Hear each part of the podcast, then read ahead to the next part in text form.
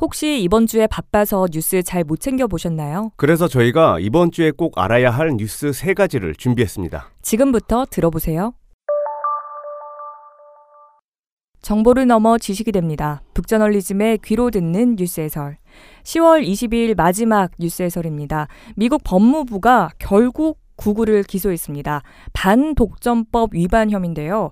일단 구글에게 어떤 혐의가 있는지부터 정리해보죠. 미국 법무부는 구글이 시장을 왜곡시키고 부당하게 네. 시장을 점유했다고 보고 있는데요. 네. 일단 구글하고 애플이 무슨 관계인 것 같으세요? 뭐 당연히 라이벌 아닌가요? 그렇죠. 그런데 다른 시각에서 보면은 구글 입장에서 아이폰도 애플도 고객이 될 수 있는 거죠. 오. 어. 그래서 구글은 이 아이폰에게 구글 검색 엔진을 기본으로 탑재하게 하고 네. 그 대가로 80억 달러 이상을 줬다고 합니다. 음. 이 애플 순수익의 20%에 달하는 큰 액수인데요. 네. 그래서 이 애플의 웹브라우저인 사파리나 네. 이 인공지능이죠. 시리로 네. 검색하면은 구글 검색 결과로 이어집니다. 네, 저도 안드로이드 폰 쓰고 있는데 삼성 같은 안드로이드 운영 체제는 아예 구글이랑 함께 하잖아요. 그렇죠. 안드로이드가 구글 거잖아요. 네. 그래서 안드로이드 운영 체제를 가진 말씀하신 삼성 폰이나 네. LG 폰 같은 경우에는 네. 인터넷 브라우저인 그 크롬이 깔려 있죠. 맞아요. 그리고 이 크롬을 삭제할 수도 없어요. 네. 그래서 법무부는 구글이 이런 방식으로 검색 서비스 다른 경쟁 업체들이 자리 잡지 못하게 했고, 네. 그래서 미국 검색 시장을 88%나 점유했다 이렇게 보고 있습니다. 와, 80%가 넘으면 엄청나네요. 네, 그렇죠. 그러니까 법무부가 이제 구글을 스타트업이 아니라 정말 거대한 기업으로 보고 규제에 들어간 거네요. 맞아요. 그래서 법무부 기소장을 보면 네. 구글을 인터넷을 지배하는 제국이라고 돼 있어요. 맞는 표현이네요. 맞아요. 그 구글이 성장하는 과정을 보면은 합병과 독점의 역사로 이어진다라고 해도 사실 과언이 아니에요. 네. 구글이 설립된 게 1998년이죠. 네. 이때부터 획기적인 검색 기술로 시장을 점령해 나갔는데 네. 2005년에 안드로이드 먹고 그다음에 유튜브 네. 먹고 네. 광고 서비스 기업하는 더블 클릭까지 먹으면서 아. 이 인수 합병을 통해서 덩치를 엄청나게 키워 나갔죠. 네.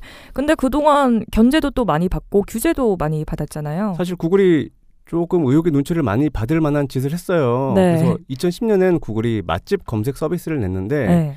이때 미국 레스토랑 앱이 1위가 옐프라는 곳이었거든요. 네. 여기한테 콘텐츠를 제공하지 않으면 검색 결과에서 배제하겠다 이렇게 했고 네. 2019년에는 온라인 여행업에 진출을 했어요. 네. 자사 호텔 검색 서비스를 상단에 뜨도록 설정을 해서 네. 온라인 숙박 중개업에서 그 이후로 단숨에 지배적으로 올랐다라는 네. 의혹의 눈초리가 있습니다. 네. 그리고 또 검색 결과에서 광고와 검색 결과를 좀 뒤섞어서 구분이 네. 어렵게 하는 것도 있는데 이거는 시정 조치를 받았지만 별로 달라진 게 없었죠. 네.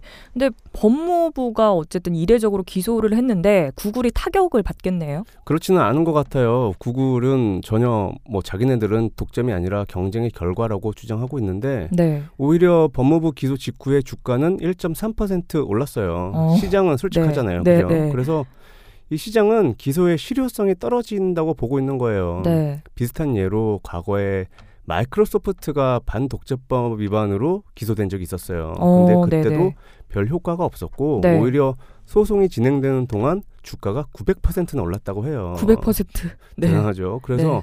구글도 이번 기소로 뭐 가령 뭐 회사가 쪼개진다거나 뭐 망한다거나 이런 일은 절대 없을 거라고 보는 게 시장의 전망이죠. 네. 반독점법으로 기소한 자체가 일단 미국의 IT 업계에 충격으로 다가올 것 같은데요. 이런 정부의 움직임이 과연 어떤 결과를 가져올지 관심 갖고 지켜보면 좋을 것 같아요. 여러분의 생각을 남겨주세요. 정보를 넘어 지식이 됩니다. 북저널리즘의 귀로 듣는 뉴스 해설.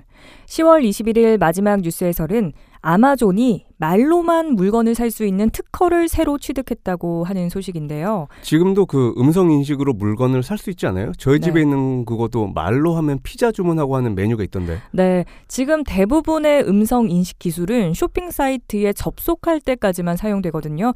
예를 들어서 A 쇼핑 사이트 접속해. 이렇게 말하면은 A 사이트에 접속하는 시기죠. 네. 지금까지는 음성 인식 기술의 역할이 여기서 끝나요. 일부 음성 인식 서비스의 경우에는 이제 음성 명령으로 물건을 주문하는 것도 가능하긴 한데 이때도 문제가 있어요. 사용자가 사려고 하는 제품의 이름, 업체, 브랜드 이런 디테일한 정보를 알고 있어야만 주문할 수 있거든요. 이걸 모르면 살 수가 없어요. 맞아요. 그래서 음성 인식 같은 거 잘 안 하잖아요. 결국 네. 손가락으로 하는 게 제일 빠르거든요. 네.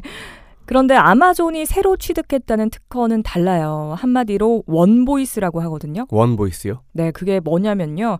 TV 영상을 보다가 사용자가 음성으로 구매를 요청하는 순간 영상 내용이 식별되는 거예요. 네. 그래서 영상 인식과 영상 안에 있는 메타데이터 또 자막 등을 분석해서 사용자가 사려고 하는 제품이 뭔지 인식하고 또 구매를 실제로 하게 되는 건데요. 그러면은 사 그럼 알아서 사는 그런 건가요? 네. 좀더 쉽게 설명해 주세요.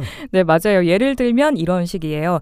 TV로 영화를 보던 사람이 이제 배우가 차고 있는 시계가 딱 눈에 들어온 거예요. 네. 그래서 음성으로 구입해 이렇게 말하면 컴퓨팅 시스템이 그 사람이 보고 있던 영상을 해석하거든요. 네. 그 영상에 시계가 나오고 있으면 사용자의 아마존 계정으로 그 시계를 주문하고 또 결제해요. 그리고 배달 트럭이 다음 날 시계를 갖다 주는 거죠. 신기하네요. 정말 지름신이 어마어마하게 강림되는데요, 네.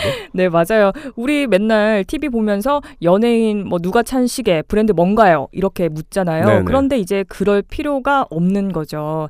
아마존은 특허 문서에서 이렇게 영상을 보는 동안 음성 요청만으로 제품 구입이 가능해지면 제품의 이름, 업체 또 브랜드 이런 세부 정보를 알 필요가 없다고 밝혔는데요. 네. 이 기술은 음성 인식 스피커 또 웨어러블 기기, 스마트폰에 적용될 수 있어요. 아마존 역시 좀 대단한 것 같아요, 진짜. 맞아요. 네.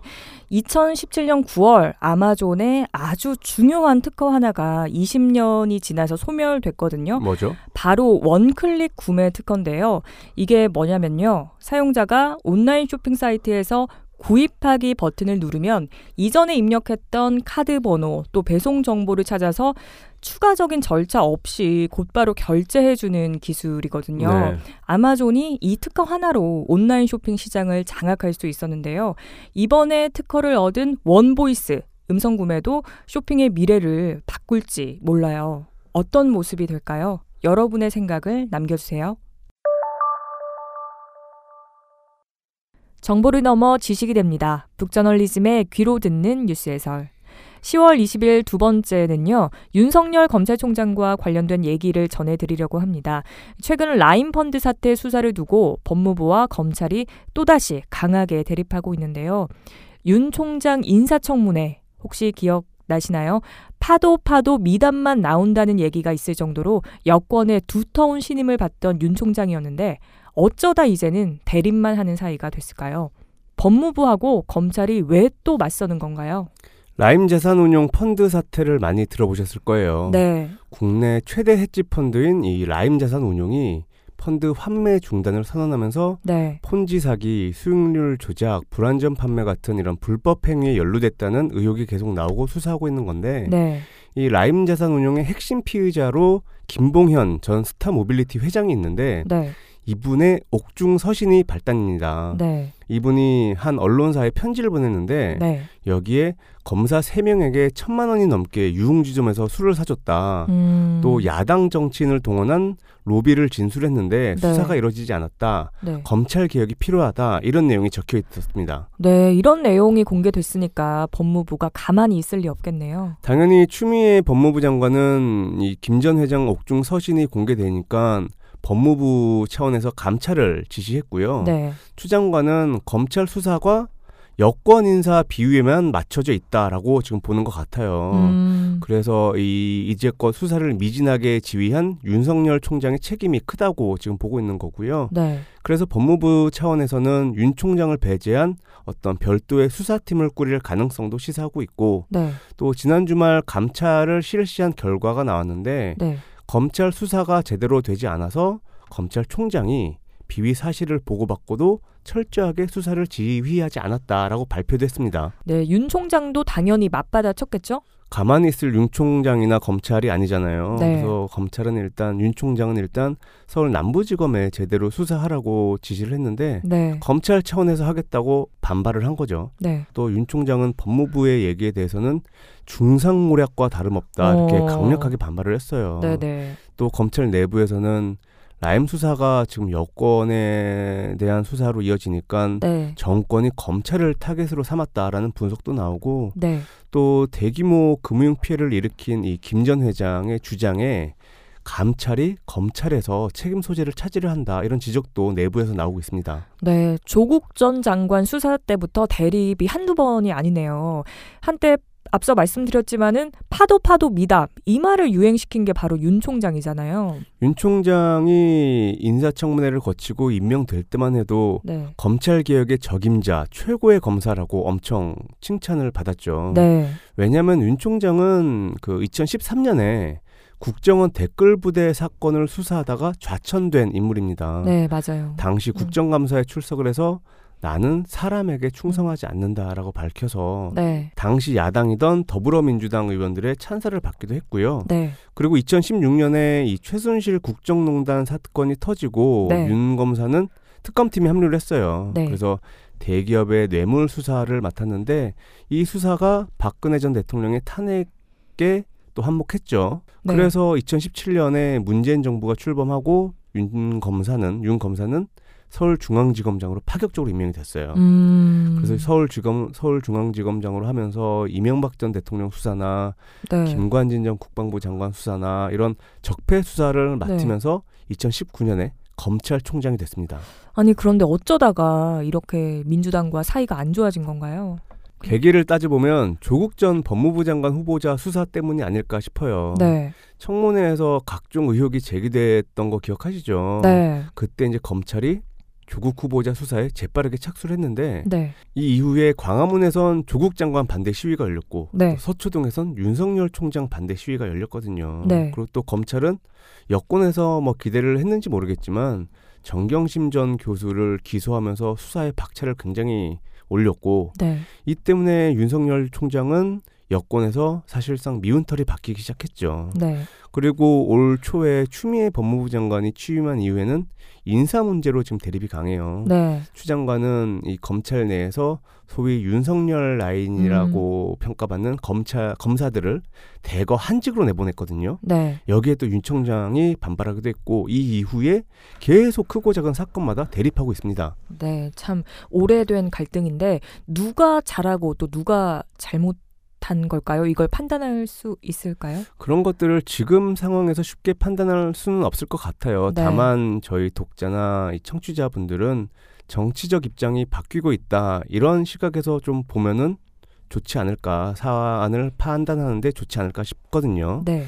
윤석열 총장이 지금 여당과 멀어지면서 사실 야당인 국민의힘은 지금 윤 총장을 지원하고 있거든요. 네. 그리고 각종 여론조사에서는 윤 총장이 야권의 대선 주자로도 포함이 되고 있어요. 네. 그러니까 7년 전이나 지금이나 어떤 찬사와 질타가 동시에 일어나는 건 변함이 없지만 네. 다만 진보와 보수의 입장이 바뀌었다 이렇게 볼 수 있는 거죠. 네.